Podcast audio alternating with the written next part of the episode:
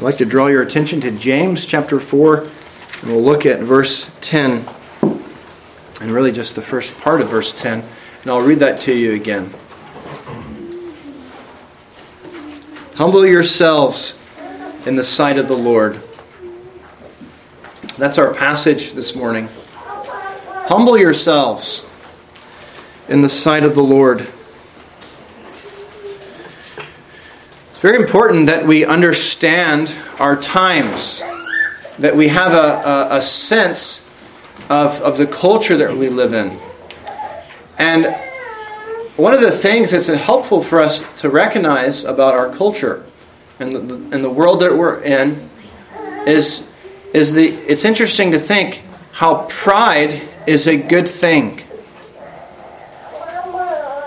Pride is a good thing in our culture. Don't want to overemphasize that. I'm sure you could, you know, you could find examples where it's still frowned upon. But for example, gay pride. Gay pride. Interesting, interesting way of speaking about that thing, right? Um, tiger pride. You know, Crusader pride. Whatever team you have, it's a sports thing. You know, okay, maybe it's innocent to some degree, but but it's interesting they use that word, pride, right?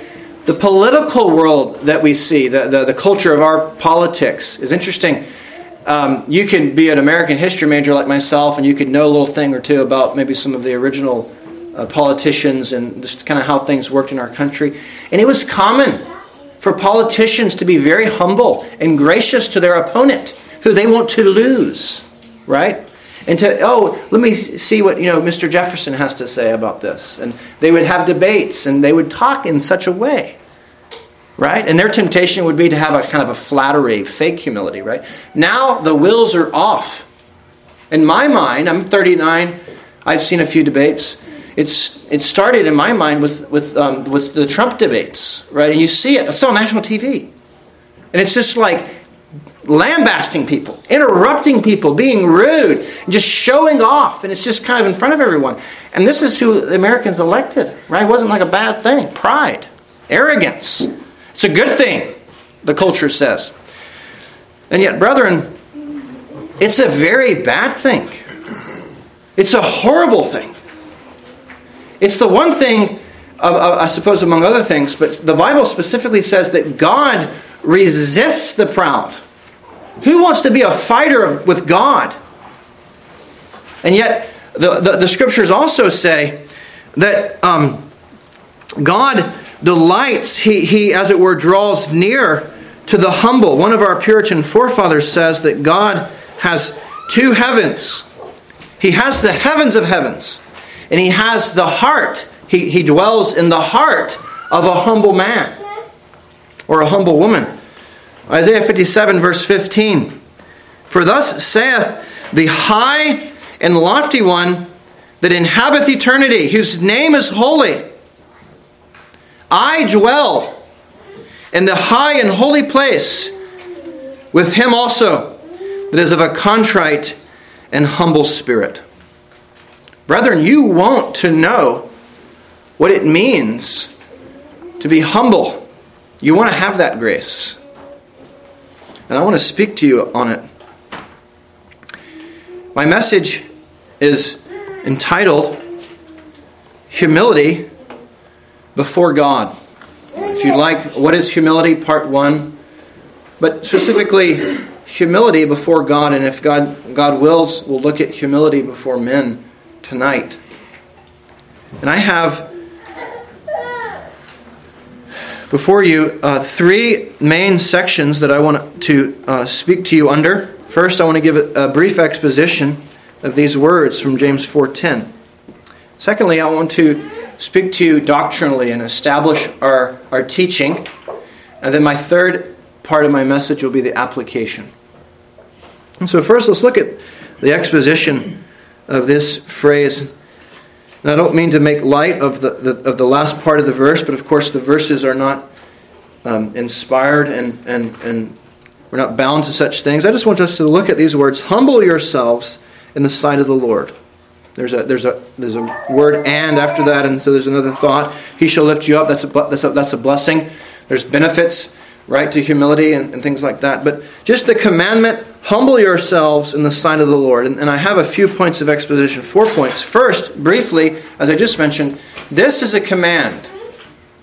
Humility, for every single one of you, is commanded of you by God. It's not a suggestion. Okay, it's not a suggestion. It's not just for sweet old ladies. I know a lot of sweet old ladies that are humble. It's not just for sweet old ladies. It's not just for people um, who aren't very good at anything, that are average, have no reason to be proud, right? No good reason, as it were. It's not just for, for that. It's for everyone. Humble yourselves. He's speaking to the church. Of course, it applies to all men. Humble yourselves. It's a command.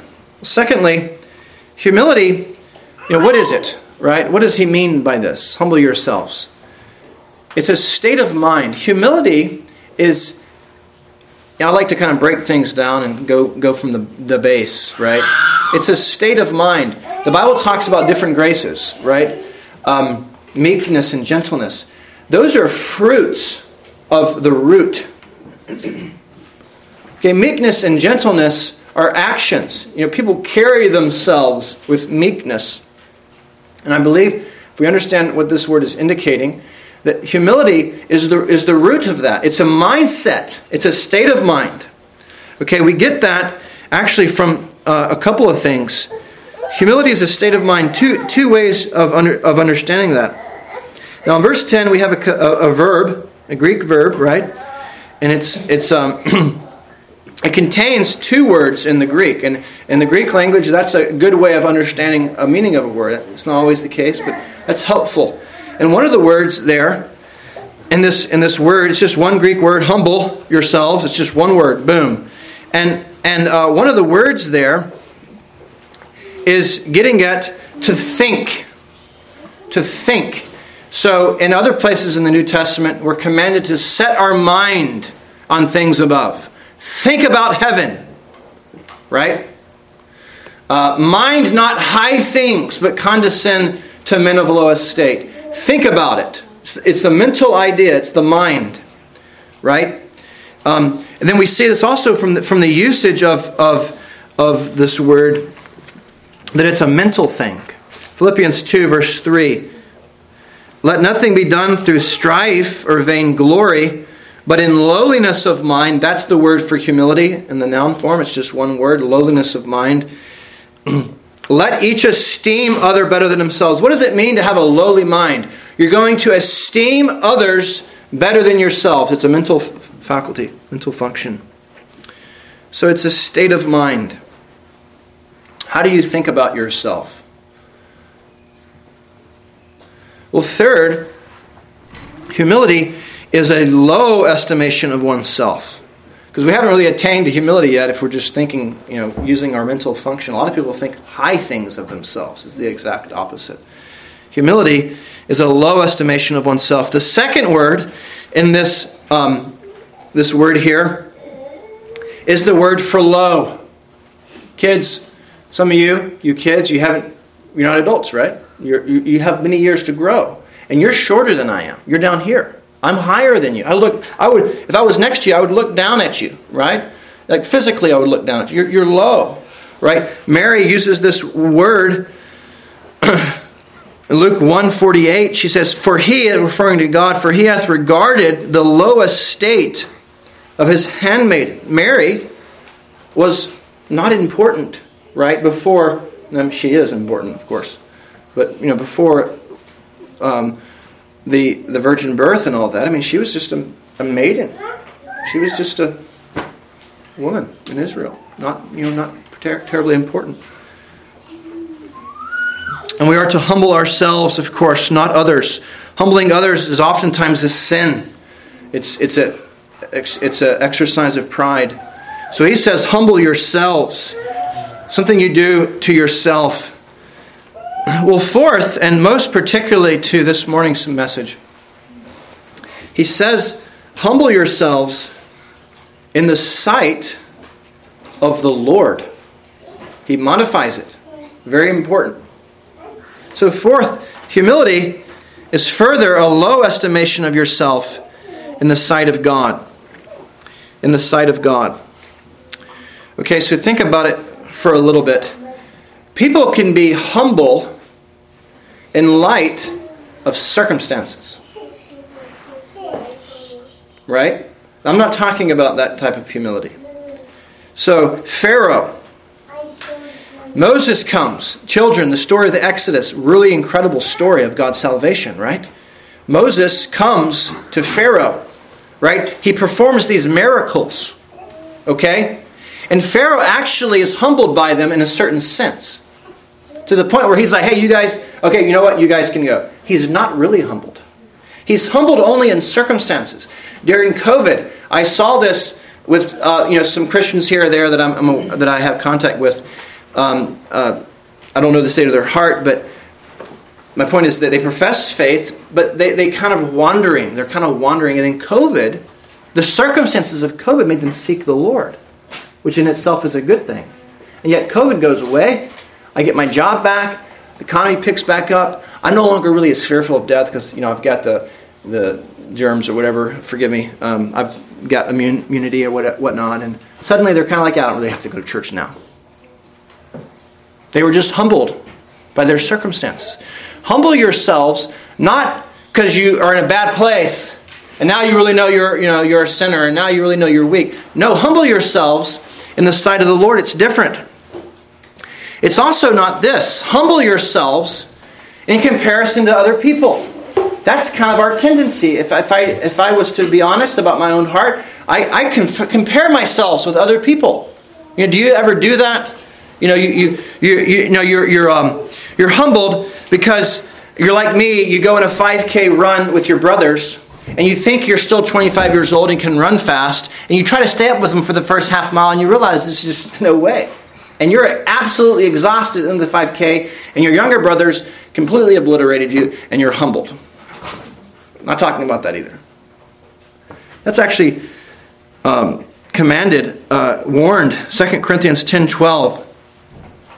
I'll just read this verse to you. Paul's speaking. He says, "For we dare not make ourselves of the number, or compare ourselves with some that commend themselves, but they, measuring themselves by themselves and comparing themselves among themselves, are not wise."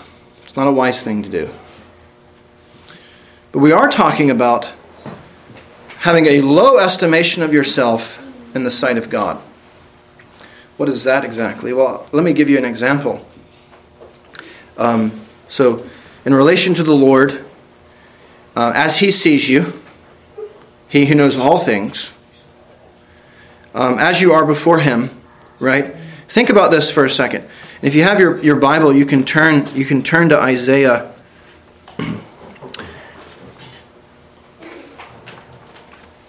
Isaiah six.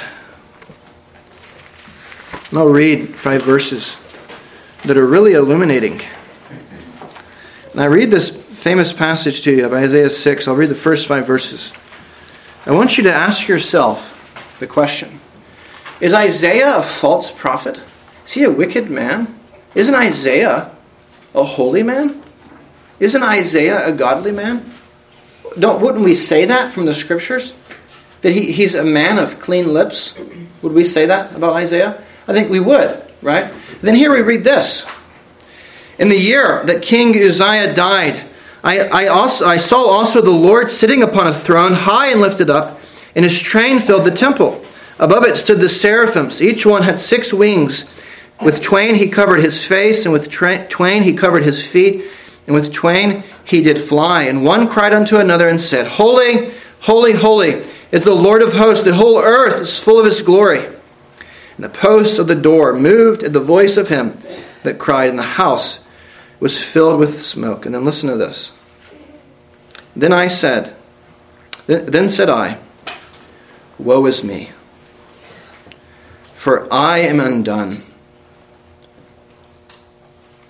because I am a man of unclean lips." What's going on? Suddenly, Isaiah sees himself in the light of who God is. Suddenly, he's a man of unclean lips. Because God is holy three times over. It's, of course, not just that we are to, to, to think about God's holiness, but that helps us understand a little bit now what, what it means to be humble, and what it means specifically to humble yourselves in the sight of the Lord. Well, what does this mean? So, a brief exposition of a few words of Scripture. Well, let me give you, secondly, my doctrine. Now, I'll speak to you under this heading, more uh, also fairly briefly under two points. But my doctrine is this, that it is the duty of all people to have a low estimation of themselves before God. It's a simple doctrine. I don't really need to defend it too much. It doesn't divide us with other Christians theologically too much. It's a it's very experimental thing, right? I'm, I want to get at your heart and how you think about, about God and how it relates to, to other areas of your life. It is the duty of all people to have a low estimation of themselves before God. And I want to say two things. First, briefly, I want to prove this doctrine with some other scripture. This is everywhere in the Bible. It's the problem with Pharaoh. Exodus ten, verse three. And Moses and Aaron came unto uh, came in unto Pharaoh and said unto him, "Thus saith the Lord God of the Hebrews." What was, what was Pharaoh's problem? "How long wilt thou refuse to humble yourself before me? You're not that powerful, Pharaoh. I know you're probably the most powerful king on earth, but I'm the King of Kings, and you're nothing. You're like a grasshopper to me." Peter says in First Peter five, verse six, "Humble yourselves, therefore." And he doesn't refer uh, to, the, to like holiness like the Isaiah passage does. He says this, "Humble yourselves, therefore, under the mighty hand of God, that he may exalt you in due time." A very similar verse. And he specifically brings to our mind the hand of God. Now, kids, kids, God doesn't have a hand, but it's a way of speaking. We typically carry out things with our hand, and we we we um we, we perform our will with our hands, and it's a way of speaking of God's power, His almighty power. And we are to come low, knowing that God is all powerful. He's He's all powerful. We we we have very little power, really. It's cl- it's clearly taught in the Bible. Well, secondly, under this doctrinal heading, I want to give you two reasons. I want to address your mind and, and have you think about how the, the propriety of this. This is very proper for us to do this for two reasons. One, because God is your creator. You, you need to humble yourselves, and you need to live in this way where you're humbling yourselves before the Lord, because God is your creator. God is your creator. How silly would it be uh, for children Or, or for, for you know for parents? Think about the, the just the natural authority parents have over their children, right? Um, everywhere in the world, I mean, if anything, uh, the authority structures are being challenged in our country. But I mean, children don't come from the womb; they're not you know little babies, two years old, just doing their own thing. You know, it's ridiculous. The, our, the the parents were, in a certain sense, you know, they're responsible for their existence. And they have an authority over them that's very natural. We understand that. It's the law of nature. How how ridiculous is it for, for folks to rebel against God? Paul refers to this idea in Romans nine, verse twenty. He's talking about something a little bit different here, but the, the, the idea that I'm trying to, under, to express is contained in these verses. Romans nine twenty. "Nay, but O man, who art thou that repliest against God? Shall the thing formed say to him that formed it, Why hast thou made me thus? Hath not the potter power over the clay?" It's only right for us to humble ourselves, to submit to God, right? Well, secondly, God is your judge. Why is it proper for you to submit yourselves to God, to be be to be cognizant of, of who God is and what God wants for your life, and, and to come under Him, right? Well, because He's your judge. Again, children, think about this. You're in school and you're taking a test. Okay? And you know, you, you, you go to the teacher and you say, you know, I've I've I've pretty much mastered the material here. Um, I, I know, you know, these these parts of what you've been teaching me. I'm good. I'm good. It's ridiculous. The teacher comes up with the test. He's the one that determines whether you've learned the material. He's the judge. He's the grader. God is your judge, for we must all appear before the judgment seat of what? Public opinion? No. The judgment seat of Christ. That everyone may receive the things done in his body according that he hath done, whether it be good or bad. So this is a proper, uh, a proper and fit duty for us to do. Well, for the remainder of my time, thirdly, I want to speak to you some words of application. I have six applications for us. So we we want, you want to be humble, and you, you certainly want to be humble before the Lord, your Creator and Judge, and you want to, to understand more about what this means. What does it mean to humble yourselves in the sight of the Lord? Practically, how do, how do I apply this? Well, first, consider God's righteousness. Consider God's righteousness. If you were to die tonight, okay, you, you go home from, from church, and you go to bed, and you die in your sleep. And as it were, you were to go to the gates of heaven. And let's say Jesus was there, and He said to you, let's just say this would happen. He says to you, "Why should I let you into my heaven?" What would you say to that question? It's a good question. The, the, the, the concept is a good question to think about. I've asked that question, brethren, to many Christians.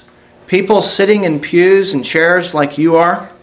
I've asked that to people on the streets many, many times. And by far, by a long shot, the most common answer is works righteousness. I'm a pretty good person.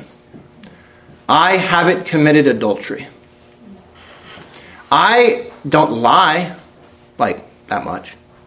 I'm pretty good. I had a man tell me, well, I'm a deacon. I've served as a deacon for eighteen years. What's he doing? He's saying, God, You should let me into your heaven. You should forgive me because I'm righteous. I've worked it up. And brethren, if you're going to humble yourselves in the sight of the Lord, you need to consider God's righteousness. Consider it. Man is unable of himself to approach God. God dwells in inapproachable light. The Bible has to describe it negatively. We don't understand exactly what that means. He's so righteous and He's so holy and He hates sin that He's like a light. He's like the sun in the middle of the day. Have you ever looked at the sun in the middle of the day? No, you haven't, because it would burn your eyeballs. You can't approach it. You can't look at it. But people consider their own righteousness. Consider God's standard of righteousness. Matthew five forty-eight, "Be ye therefore perfect." Did you hear that? "Be ye therefore perfect, even as your Father which is in heaven is perfect." A truly humble man sees his own righteousness as cow manure. Kids, cow manure. I'm not trying to be silly. I'm trying to be serious. Think about it. How ridiculous is that? Paul says that exact same thing in Philippians three eight. All my righteous, all my righteousness that I did as a as a really good Pharisee, a Benjamin, a Benjamite, a Hebrew of Hebrews, it's as dung. It's as dung. Isaiah says, it's a filthy rag. All my righteousness is a filthy rag. Some of you ladies perhaps are like my wife. You've you've at one point, at some point in your in your your time as you clean your house, you've you've gotten on the floor in your kitchen floor and you've scrubbed your kitchen floor with soap and water. You have rags that you use to do that. And afterwards, you don't go take a shower and dry off with those towels. How ridiculous is that? They're filthy rags. And that is what your righteousness looks like of yourself before God. Consider God's righteousness. A truly humble person sees this and they trust in the righteousness of another. Paul says, I want to be found in him, found in Christ, not having my own righteousness, which is from the law, from doing all these things, which is through faith in Christ, the righteousness which comes from God. It's an alien righteousness. A humble person sees their dung. They see their filthy rags. They see the standard of God and they throw themselves upon the Lord Jesus Christ, who's perfect, who's holy, one hundred percent. So are you relying on the righteousness of another? Do you have the concept in your mind firmly established in your heart that you need a mediator? Are you trying to go to the White House and knock on the door of the president's office? Hey, uh, President Biden, you know, I want to tell you what's wrong with our country. That's ridiculous. And he's just a man. Do you have a concept of a go-between, a mediator with God who's holy and righteous? Consider God's righteousness. If you're going to humble yourself in the sight of the Lord, you're going to consider God's righteousness. Secondly, you're going to consider God's knowledge. I mentioned how um, a man who humbles himself in the sight of the Lord and considers God's righteousness sees their sin as cow manure, right? Well, this is going to help you understand that more. Consider God's knowledge. Consider God's knowledge. I write journals. I have a journal. I, I kind of have a habit of writing one journal a week just to kind of, it helps me think about my life. I, I, I do a better job writing them than I do reading them. But my point is, is that if you were to read my journals about my life, you would understand me pretty well. There might be a few things that I would be embarrassed about that you would know, but you wouldn't know everything about me. By far, you wouldn't know. There's times in my life, especially when I was a wee boy, I didn't write a journal. Right? There's things, even when I was writing journals, during that time of my life, that I omitted. God knows all of it. All of it. He sees all things. Neither is there any creature that is not manifest in his sight, but all things are naked and opened unto the eyes of him with whom we have to do. All creatures, all their actions. He sees them all. He sees you here now. He knows what you're doing. He knows if you're paying attention to the pastor preaching or not. He knows if you're sleeping. He sees you at your house in between services. Your elder doesn't see you. God sees you. He sees you in your bedroom by yourself. He sees you on the internet. God knows all things about you. He sees you. Listen, he sees your unseeable thoughts. Christians can be hypocrites. They can sit in pews. They can live a blameless life outwardly, but they're full of sin in their heart. God sees it all. All my righteousness, Paul says, is dung. He meant it because he understood the omniscience of God. O Lord, thou hast searched me and known me. Thou knowest my down sitting and mine uprising. Thou understandest my thought afar off. Brethren, you heard, maybe you heard me, friends, you, you heard me talk about God's righteousness, and you're like, okay, I understand that. But I'm really not that big a bad, bad guy.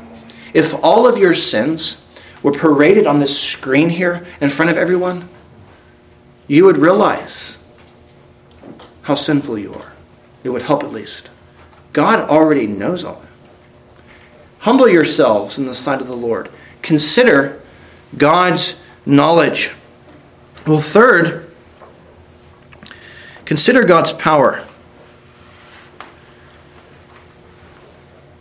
Consider God's power. Some of you are being punished for sin. It's fair to say, it's a fairly large group. Some of the afflictions that you're facing right now in your life are not because of sin. And you don't need to think that. We don't always know why we're afflicted. We don't know, always know why we're being, you know, as it were, punished, maybe by providence, things like that. We shouldn't see someone who's sick or struggling with the disease and think, oh, God's punishing them. That's not how it works. And yet, if God is gracious to you, friends, you covenant children, if He's gracious to you, He's going to come run after you. And oftentimes God afflicts you. You sin, you make a bad choice, and God punishes with you with that. And there's a, a really large measure in a sense that that's actually a grace. And God's punishing you. He has the power to do that. You know, I, I have, I'm limited in my parenting. I, I can reach out and touch my kids to a certain degree, but not completely. God has a lot of power. He can do that. And a humble person...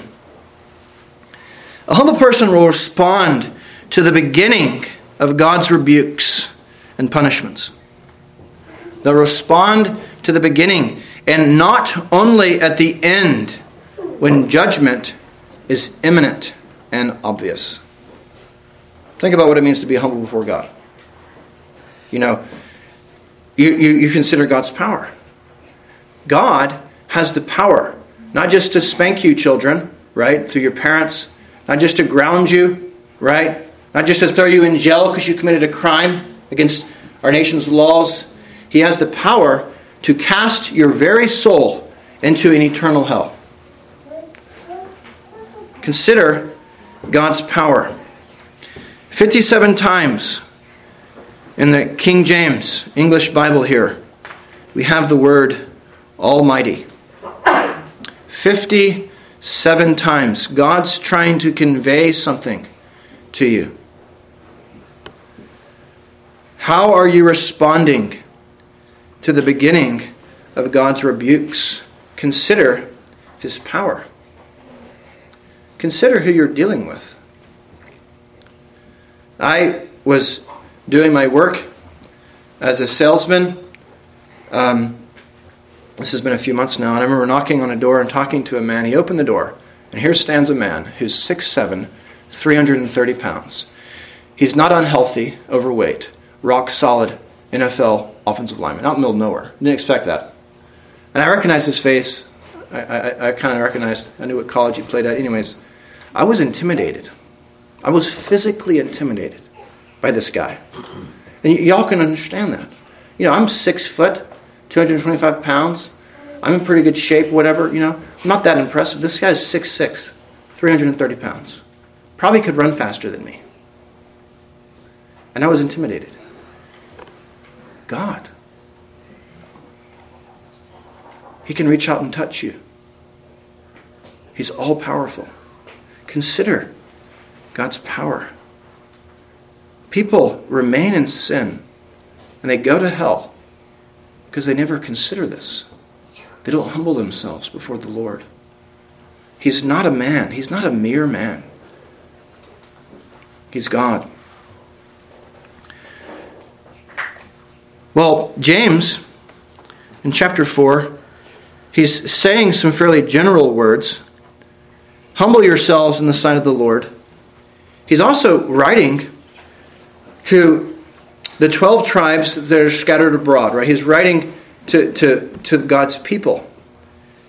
And I specifically want to uh, say some words of application to you here who know the Lord, and you know that you know the Lord, and you love the Lord Jesus Christ.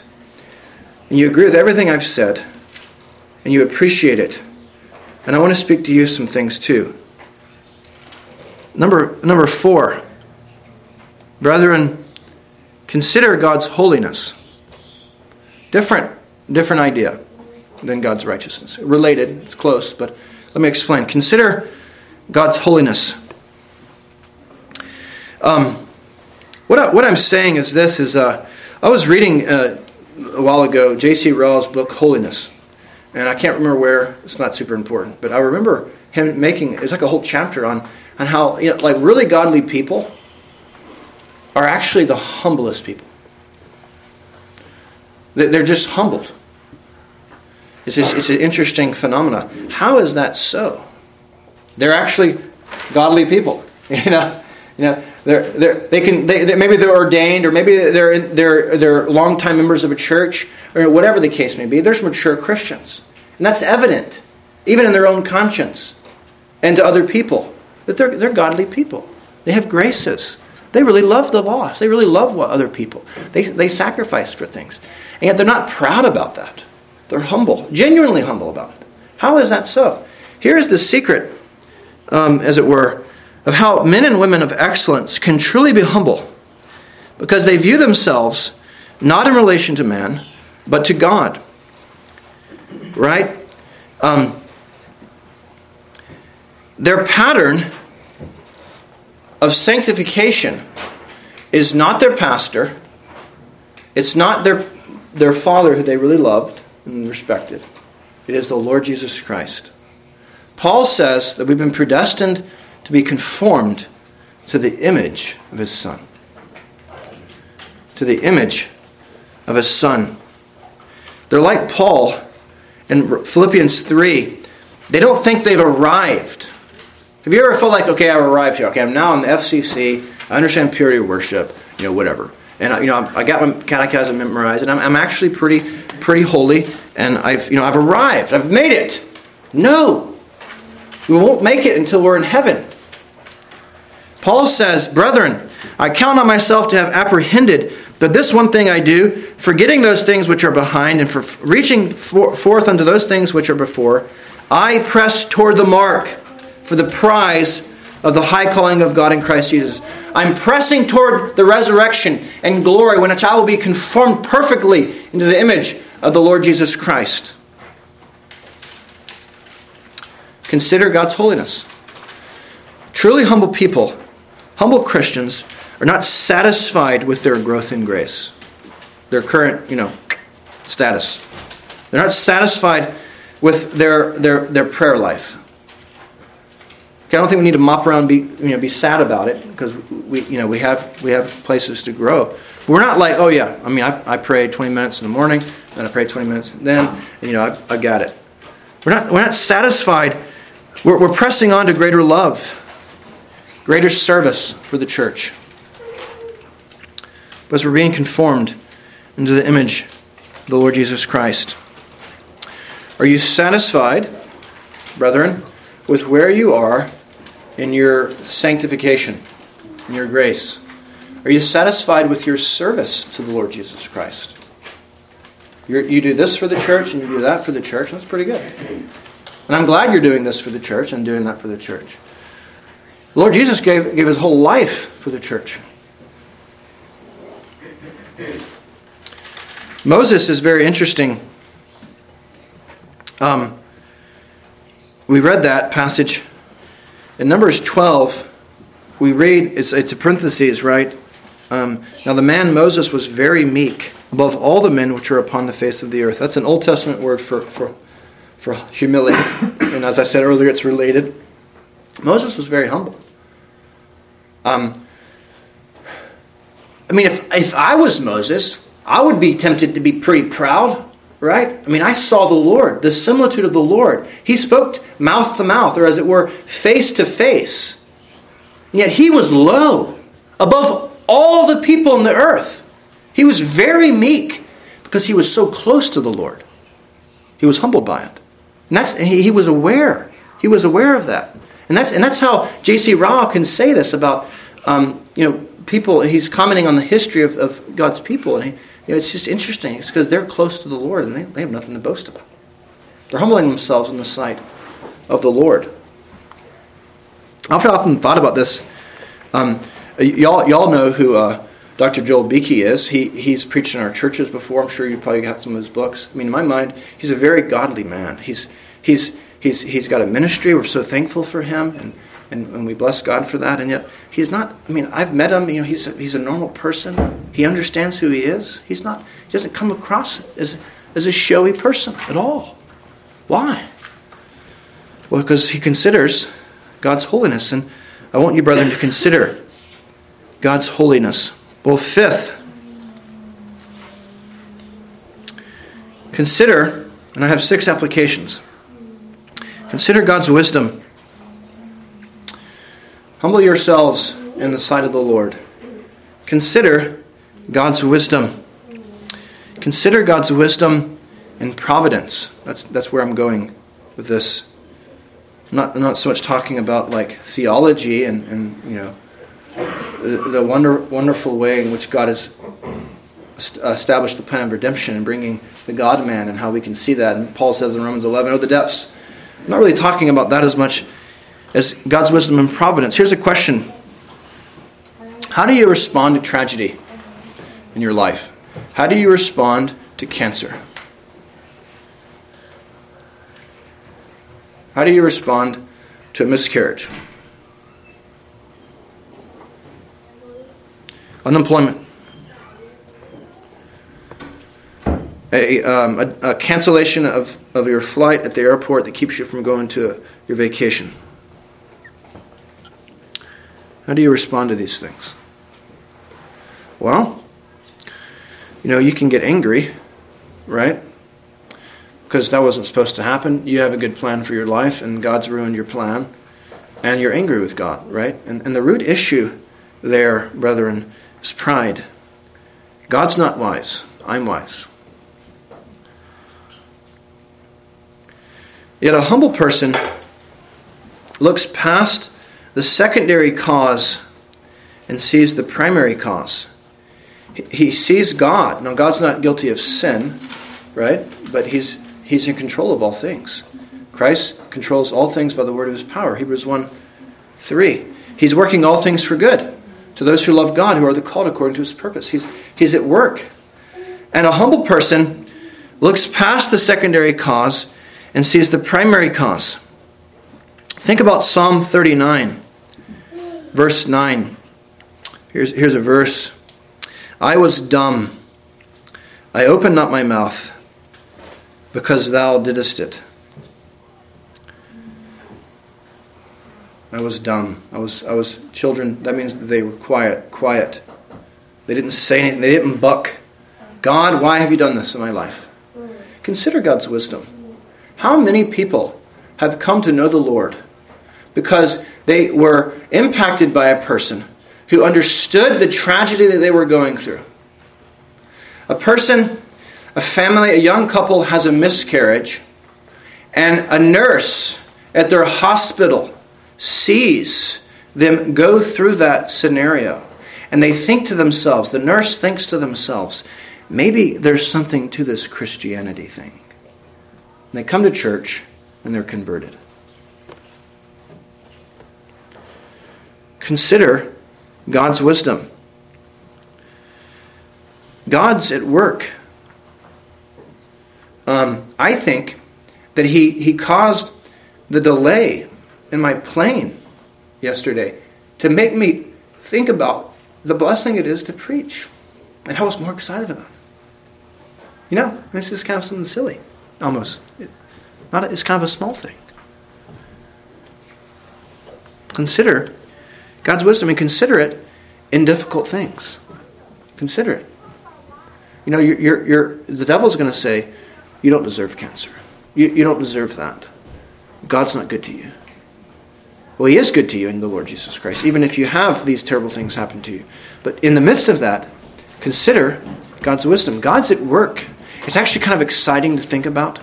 You know, you go through a really difficult scenario, and then like two years later, and you're like kind of oblivious, like, what is going on? This has been a rough ride. And then like, you're in a position now to comfort those with the comfort that you've been comforted. And it's God's way of working in a sinful world. Yeah, there's still some questions. Providence, the mystery of providence, right? Consider God's wisdom. It's encouraging. Because God is a good God. And He will wipe away all our tears in, in, in heaven. And He's at work. And He so chooses to use sinful people like you and me to bring about His glory on the earth. Brethren, humble yourselves in the sight of the Lord. Consider His wisdom. Well, sixth, consider God's rationale. Consider God's rationale. You're going through the Christian life. You, you have a problem. You face a suddenly you're at a fork in the road. You heard a sermon, or you're reading your Bible, or you're talking to a Christian and you had an awkward conversation with a Christian about something that y'all disagree with. And you, you, you have this problem. And suddenly the, the Word of God challenges your life. And the way you used to think is suddenly the possibility is that it's wrong. And God's Word challenges you. You know, um, something is repugnant to the way, or maybe just contrary to the way you're thinking. It's it's not uh, according to popular opinion in society. It's not the way your parents raised you. It's it's not uh, maybe something that was taught in, in your previous church or, or whatnot. And you're reading the Bible, and God's rationale is, is challenging you, right? Uh, what am I saying? Well, this is what I'm saying. I'm going to use some examples, okay? You're reading the Bible, and, and, and it says, um, and I do not permit a woman to teach or to have authority over a man. Okay. Um, wait a second. But I but I like uh, those women teachers over there. And I like their books. And my mom is one. Whatever. Right? I'm just giving you some... I'm not here to talk about that issue necessarily. I'm just trying to get you to think. All right, here's something. Um, you're a young man, you're single, you're looking for a mate. And you're reading the Bible and you realize that the Bible, God, puts, He doesn't put a lot of value on physical attractiveness in a spouse. Charm is deceitful and beauty is passing, but a woman who fears the Lord shall be praised. Well, yeah, but for me, I'm going to have a smoking hot wife. That's who I want to look. That's who I want to have. Right? And God's rationale comes to you and He says to you, change the way you think. Value what I value. And you're thinking to yourself, no, I'm not going to humble myself in the sight of the Lord. It's not, for one, it's not that big of a deal. Two, I, it may not be true. I'm just going to kind of ignore it. The pastor just mentioned it. It made sense, but it can't be true. Now, I'm reading it in my Bible, and I, I read that last month too. Uh, consider God's rationale. Humble yourselves in the sight of the Lord. This is the problem, and I'll mention this. Hopefully it'll be edifying to you.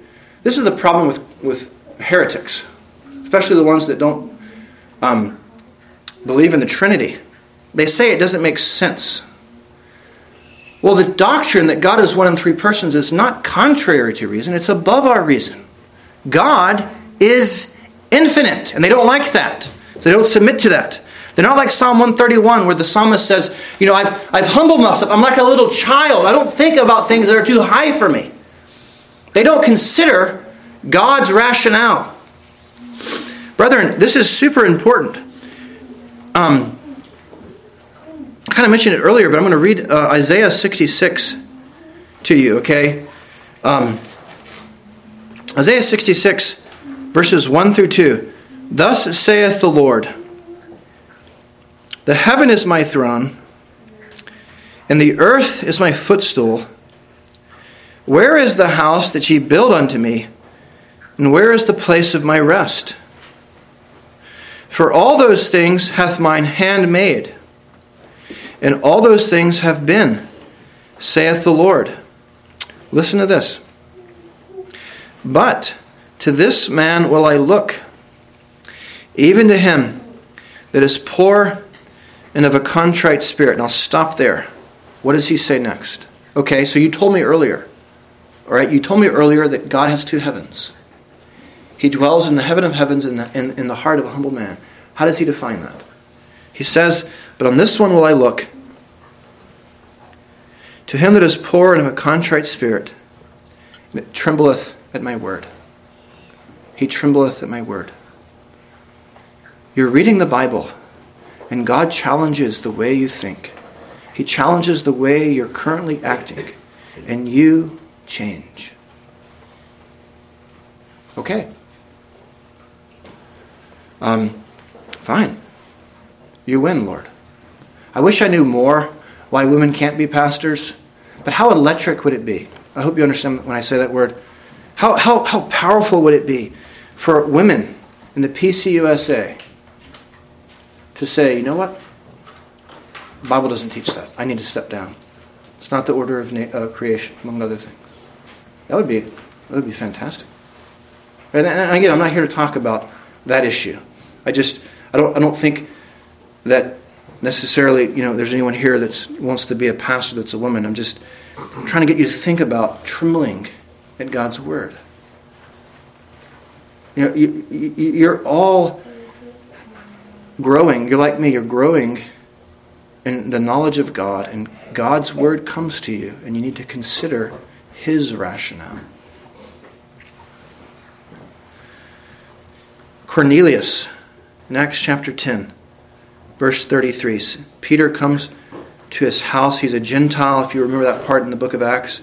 The word's coming to the Gentiles. Peter's a little confused still, but the Holy Spirit told him to go to this Gentile house. And Cornelius says to Peter, immediately therefore I sent to thee, and thou hast well done that thou art come. Now therefore are we all here present before God to hear all things that are commanded thee of God. Do you have that mindset? Before the sound preaching of the word, before your reading of the word, God, speak. Your servant is listening. Are you humble before the Lord? Children, your parents can be wrong.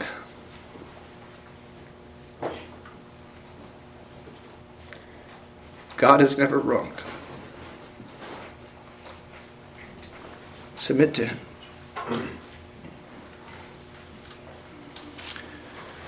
Brethren, are you submitting to God's rationale? Here's another question for you. Are you ignoring it? Are you postponing it?